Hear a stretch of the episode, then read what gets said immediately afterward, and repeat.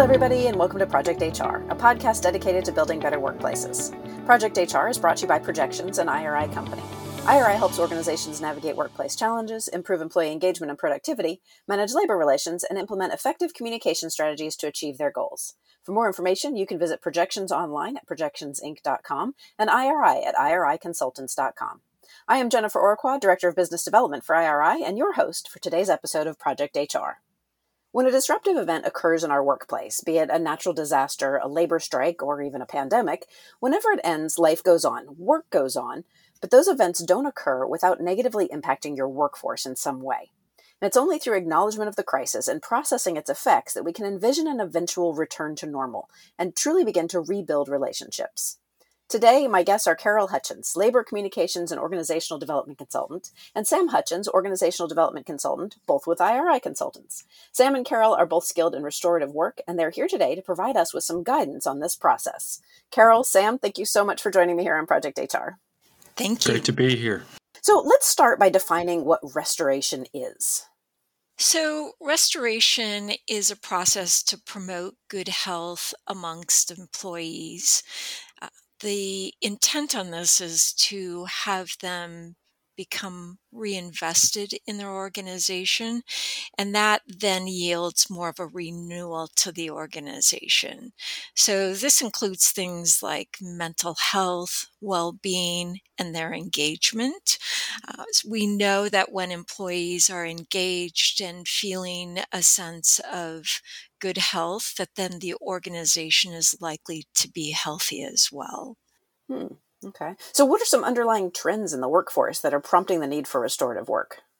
Yeah, there there are several. Um, I also think it's really helpful to back up a little bit pre-pandemic, and so one of one of the things we know there have been several different things in the past 20 30 years that have really affected the workforce one is that we know uh, people's social relationships have actually shrunk um, so you know between between the 80s and the early 2000s um, people who with whom they had uh, people who they could share something meaningful with that number decreased by about 30% hmm. and so and also thinking the number of people who have nobody to share something meaningful with is about at 25% and this was in the early 2000s and so, um, un- unfortunately, where we are right now, things haven't really gotten better. I don't know if we if we would survey the landscape of social relationships if things have improved. Um, and so then you then you bring in social media uh, and the internet and those those effects, and then you put in the pandemic, and there's a great isolation for everybody at the that's the way it starts uh, and then all of the all of the effects of that. And so where we are right now is that people really lack relationships uh, hmm. in general, but then how does that affect then the workforce? And and also, I mean, there's just astounding statistics on this. One of them is that the average, and this depends on industry some, but people spend about two hours a day on social media at work. Hmm. And so, so people are looking for connection, but not finding it in a meaningful way. And so, in terms of the need for restorative work, the need for these conversations, uh, it, it, it, it is incredibly apparent if you if you look at through the lens of how things have developed to where we are today. So based on that, like let's take that as our baseline where where people are feeling more isolated, less connected. So what kind of events typically need restorative work? We can look at, as Sam mentioned, the effects of COVID and what's happened during the course of this pandemic.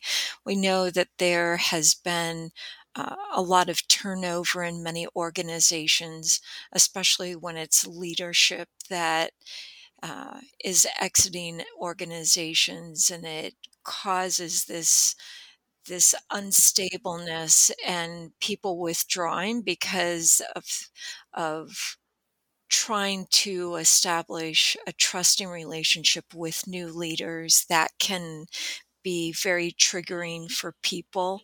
We also know in the context of uh, labor events, so whether it's pre petition or post petition, post election, uh, during or even after a strike. These are all triggering events for people because it starts to poke at the stability of relationships. Mm. And so when that starts to become something that is negatively impacted, people start either withdrawing and um, as Sam noted, going to social media or disengaging in their work and having mm-hmm. a lack of interest in that connection.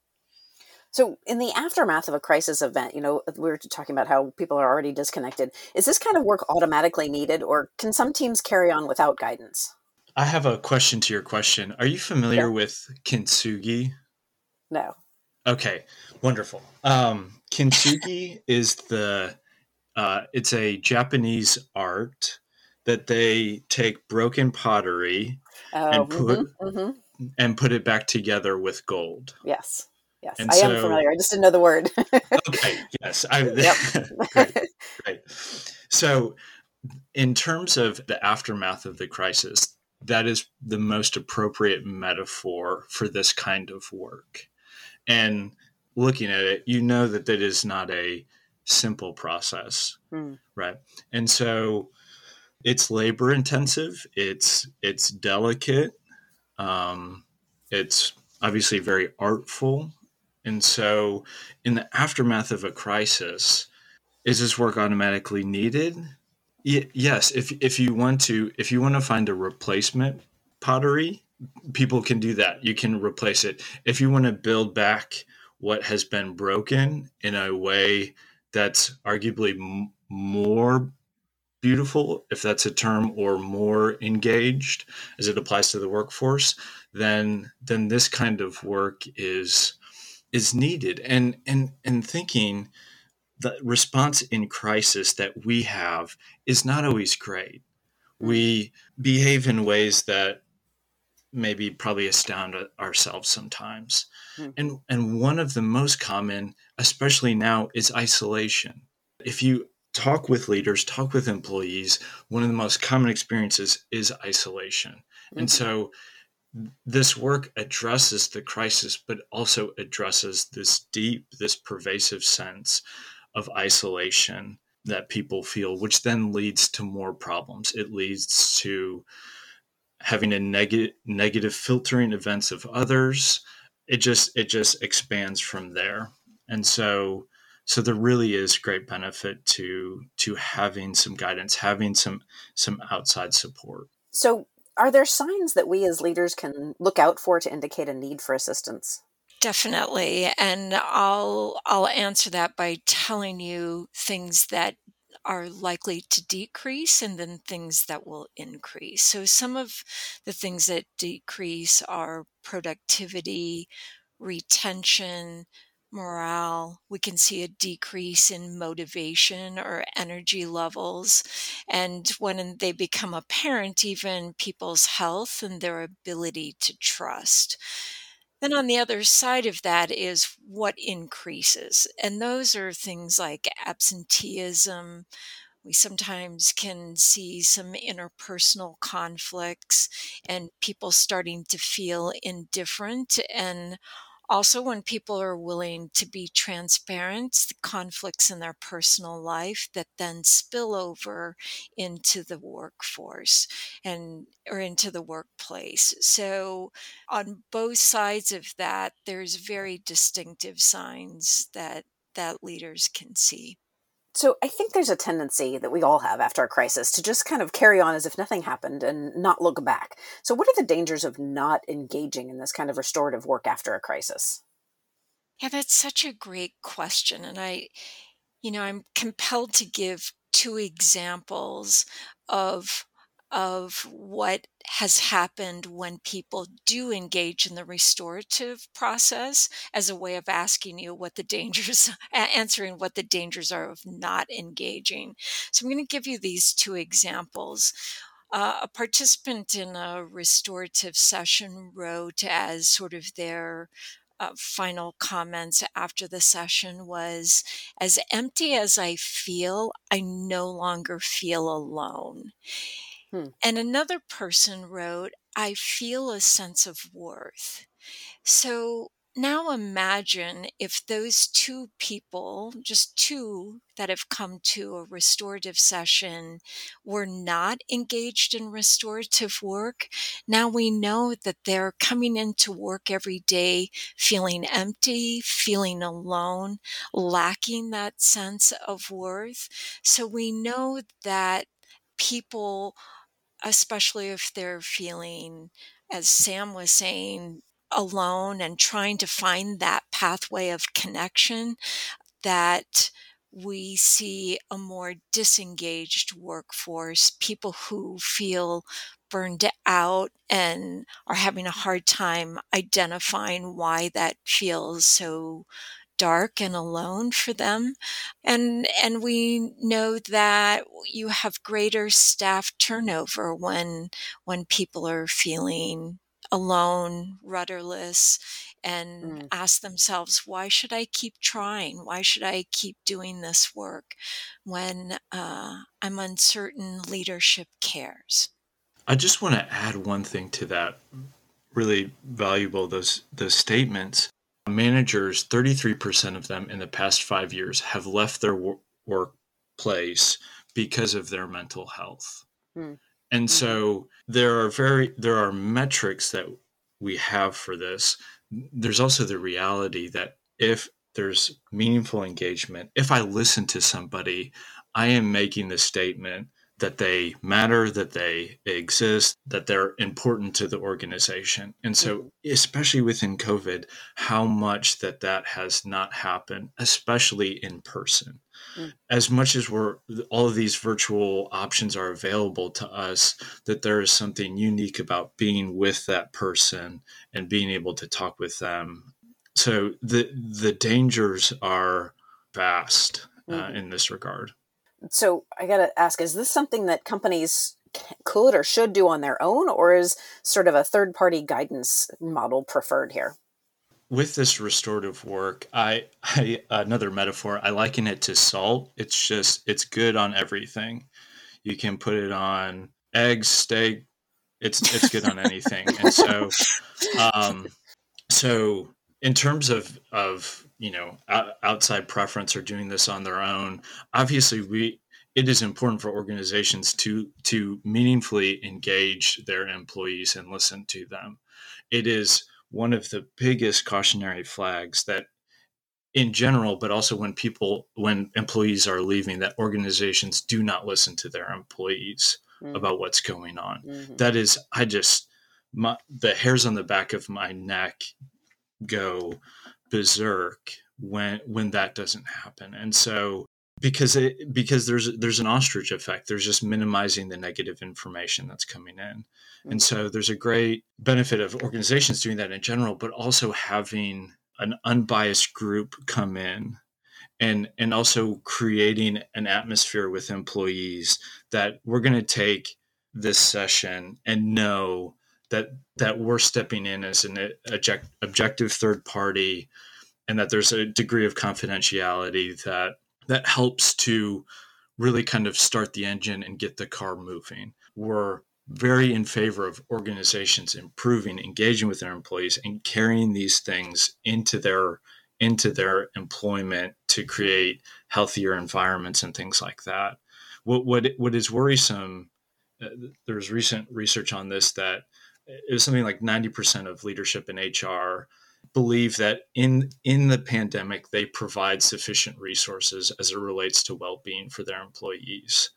And that that is i think that is misguided if we look at what the employee experience is. Interesting. All right sam Carol, i'm going to take a sponsorship break right now. When we return i want to get into the specifics about the process of restorative work. So stay right there Are you confident that your supervisors know how to support your company's direct connection with employees? Even when you have the best intentions, and especially if your company is successful, unions may target your employees. How can you make sure that your managers and supervisors know how to support your union free operating philosophy in a positive way? Labor Wise Leadership e learning will give your frontline leaders the training they need anywhere anytime on any device. With interactive elements including videos, quizzes, and downloadable transcripts, Labor Wise Leadership's curriculum covers all aspects of meeting employee needs while remaining union free. Better still, you'll have the peace of mind that comes from knowing your leaders are well trained and would never violate employee rights. Learn more and get a free demo or trial of Labor Wise Leadership e learning today at laborwiseleadership.com. I'm back here on Project HR with Carol Hutchins, Labor Communications and Organizational Development Consultant, and Sam Hutchins, Organizational Development Consultant, both with IRI Consultants. So tell me, why do we need restoration after something like a labor event? So, when you have events leading up to a petition or a union campaign or even an election, these are events that can cause people to take sides, and many times people will dig their heels in when they're pushed. Mm. And in this adversarial process, uh, many times relationships can get fractured and their connection and trust in one another suffers greatly. Mm. So, the restorative process can help address those issues and also just provide that opportunity to restore their trust and build back sort of what was once a respectful working relationship. I think, uh, as I like to cite examples of people who have participated in our sessions, is one person identified it as mind shifting. Hmm.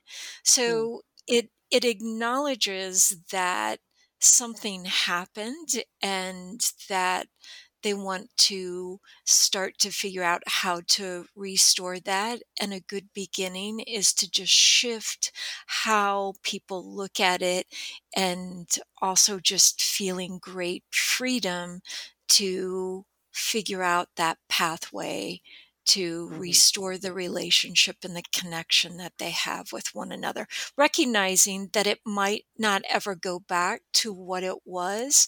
However, there can be really good progress made that allows people to work side by side in a respectful way.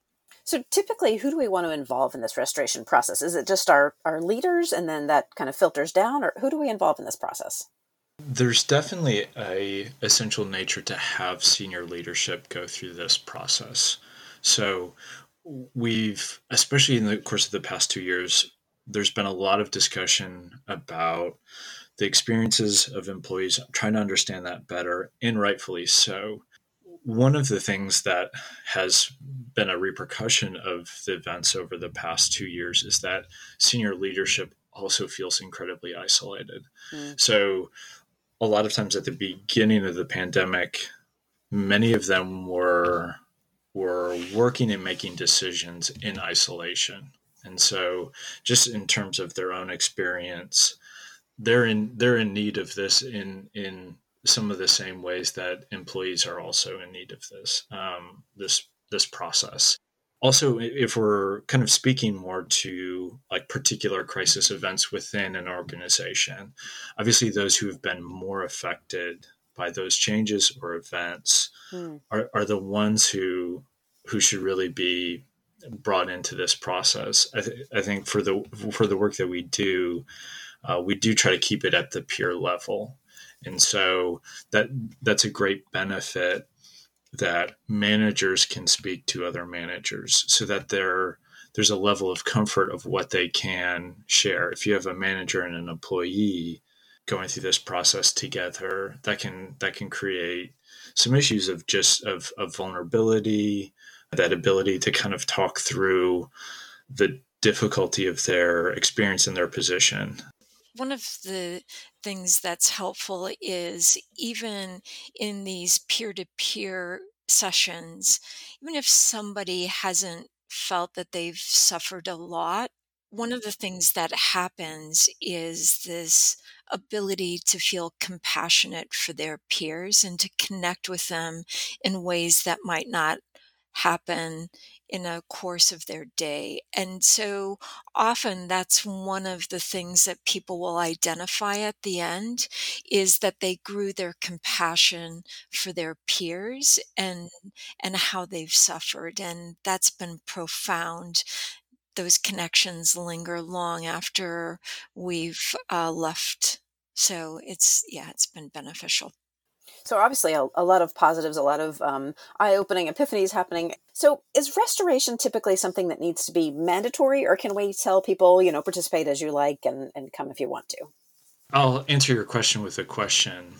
So the question is, what employees or leadership do you know at the moment who are too connected to the people that they work with? They have mm-hmm. too many mm-hmm. meaningful mm-hmm. relationships, right, in the, in their workplace, and so we we know intuitively that it changes the way people work to have these meaningful relationships.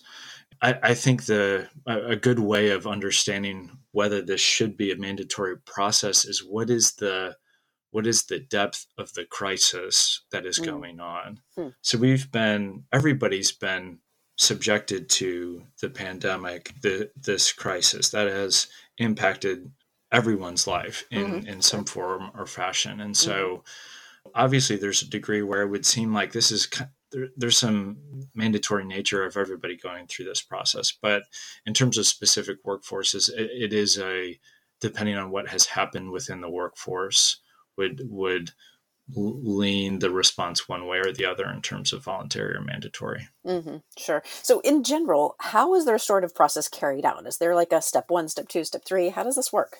There is. It, the most important thing starting out is getting buy in from senior leadership. Mm. It's important that they both understand the process and are willing to support it. It's incredibly beneficial when they agree up front to participate in a restorative session. It, it allows them to understand the value of it and then also be able to engage in conversation with their staff.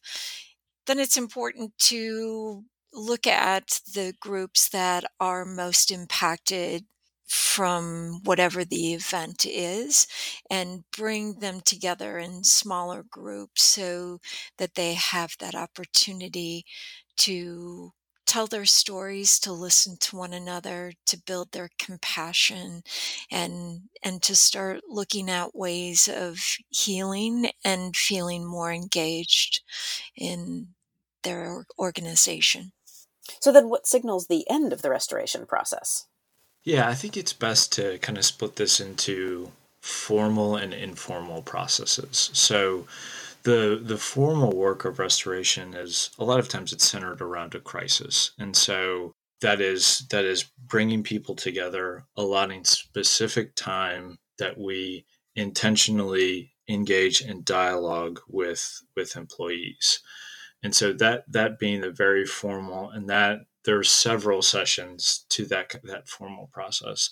So a good indicator of signaling kind of a conclusion to the formal process is that there are these informal processes that are starting to take life within the organization. So mm. the sense that that peers at different levels are supporting one another, are engaging with one another. There's more meaningful dialogue between leaders and their employees mm-hmm. that employees' voices have an ear within their leaders, and their leaders are are responding in ways that are attuned to their employees. Those are really those are good signals in terms of kind of of concluding that formal process yeah, of, for sure. of restoration. Yeah, that's I mean that's that's really insightful. Now, is there a time limit for restoration to begin? Like is there such a thing as waiting too long after an event occurs? I think a lot in metaphors, and so I I think of an uh, analogy to an illness, and so if we think of a crisis within an organization, when when is a good time to address a, an illness that that's happening? Mm-hmm. So obviously, you know, if if I have a or or an injury or something, if I like I, I broke my pinky toe one time, and so if, if I can leave that and try to walk around and navigate life, but whenever I address it, that's the best time to do so. Mm-hmm. And and we know the reality is is we know people people can carry workplace issues for decades. Mm. For decades. Sure. And and so in, in, the sense there's no waiting too long because people have a capacity to hold on to things for decades. Mm-hmm. Right right or wrong, that people have that capacity. But there is such a benefit of of beginning of initiating this process especially what's what's ha- what's taken place after the past two years. Yeah, that makes perfect sense. We all need we all need a little salt on our watermelon, right? Yeah. salt on everything, so might as well yeah.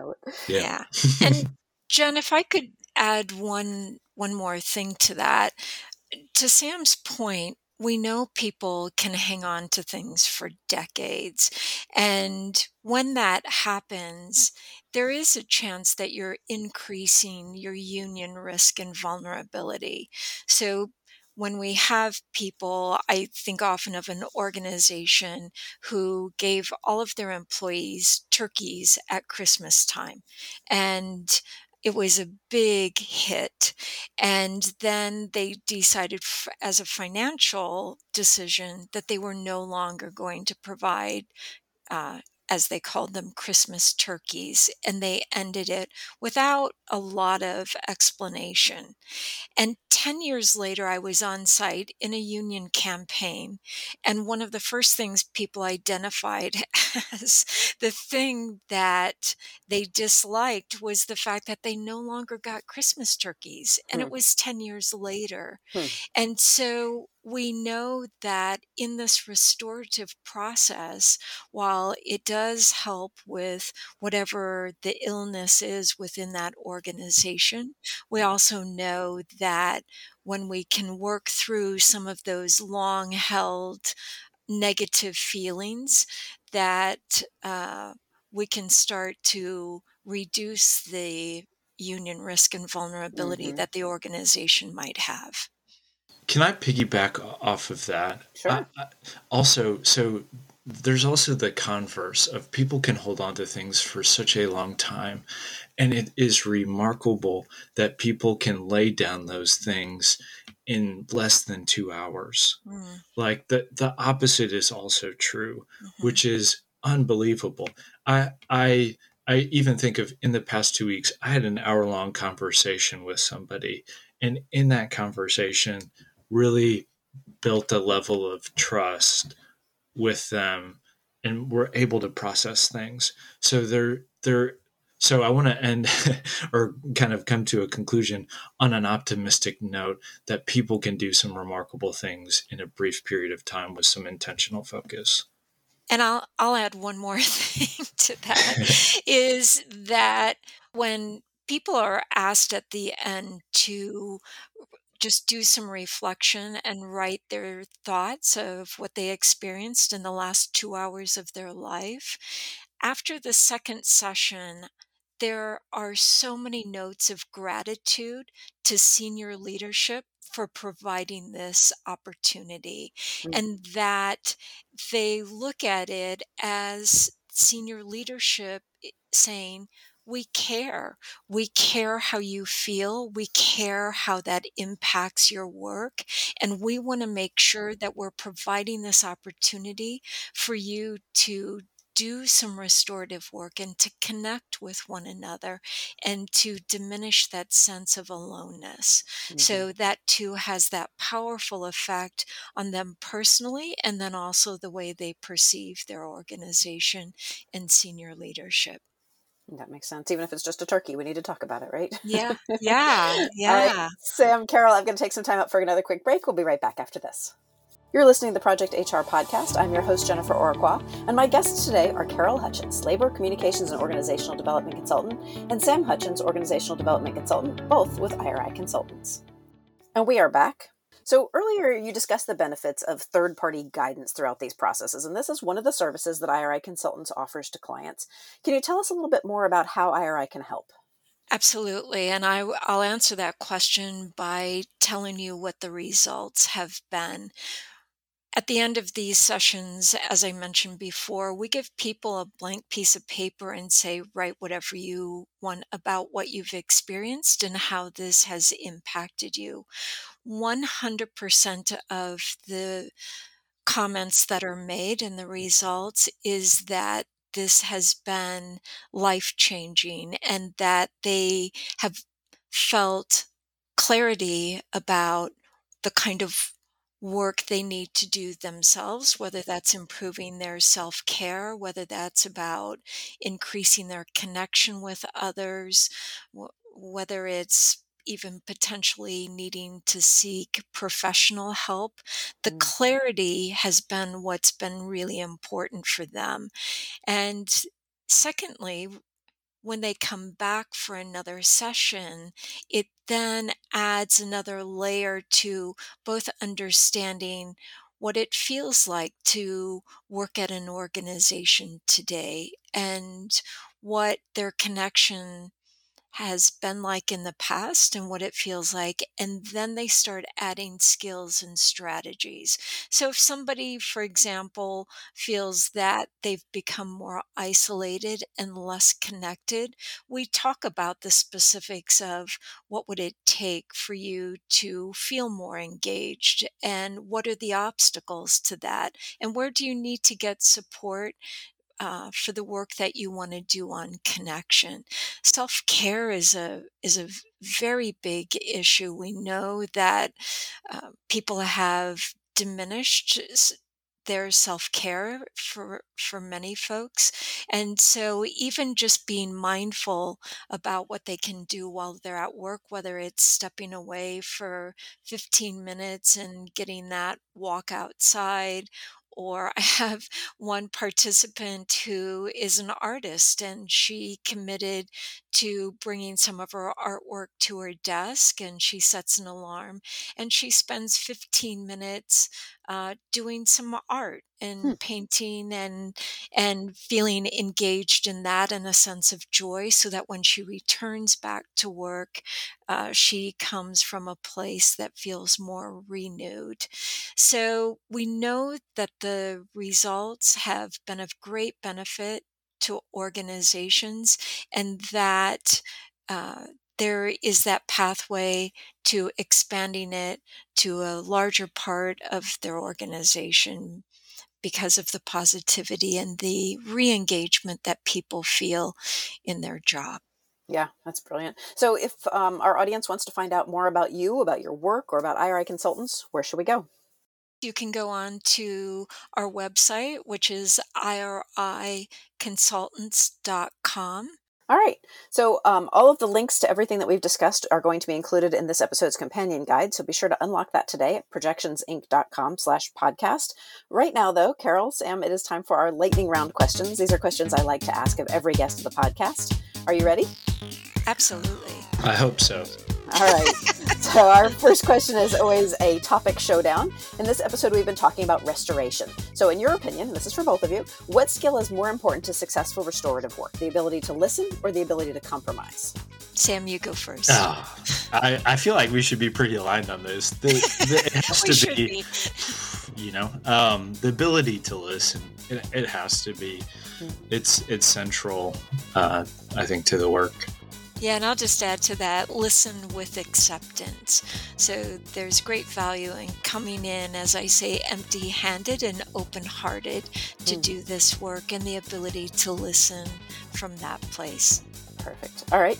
Next question What is the best book you've read recently? Um, I've been reading through Crucial Conversations. There's a more recent edition of it. It's been really helpful. And I've been rereading Dare to Lead by Brene Brown. I think one, one, of, the favorites. Yeah, and I yeah. love I love the quote in there. I just came across it again yesterday. Here, this is this is what uh, is quoted in the book. In the past, jobs were about muscles. Now they're about brains, and in the future, they'll be about heart. Hmm. Powerful. Yes, very much so. All right, next question. What is your favorite thing about the work that you do? So, so right now, the favorite thing about the work I do is being able to work side by side with Sam. nice, That's, nice. um, I, I, I have my answer, but uh, uh, people, uh, there are just really some phenomenal people out there. Um, some of them are phenomenally frustrating, uh, myself included, uh-huh. but really, really the people. All right, excellent. What's the best piece of advice you've ever been given? So, years ago in my 20s, I was a secretary at an insurance company, and uh, I'd had a bit of a jaded college career at that point. And there was an insurance agent by the name of Bob Hackett. And I walked into his office one day to give him papers. And he looked at me and he said, Carol, what are you doing with your life? And I said, What do you mean? And he said, You don't have a college degree, right? And I said, Not yet. and he said, You know, it's not important that you have it, it's important that you don't. And that was what got me back into college and set me up for success. Interesting. Sam, what about you? What's the best piece of advice you've ever been given? Uh, I'm indebted to a former professor, uh, Alan Ross. Um, he he told us that um, we should not listen to the absolute worst things people say about us, and we shouldn't listen to the absolute best things people say about us. That we're probably more accurately somewhere between the two of those. Mm-hmm, for sure. All right, last question Who or what inspires you? For me, it's the people who show up for a session and are willing to tell their story. Uh, similarly, I, I uh, re- redemptive stories. I, I that redemptive arc from from brokenness to wholeness, from uh, you know ashes to wholeness. The, those stories are are deeply inspirational. Nice, for sure. Carol, Sam, thank you so much for joining me today on this week's episode of Project HR. Thank you. Yeah, thank you. And thanks too to our listeners. Once again, this is your reminder to grab the companion guide for this episode at projectionsinc.com slash podcast. If you'd like to be on Project HR or you know someone who would, feel free to email us, projecthr at projectionsinc.com. And last but certainly not least, remember that a new Project HR drops every Thursday. Make sure you never miss an episode of Project HR by subscribing to the podcast. Drop us a line, leave us a review, or give us a handful of stars wherever you get your content.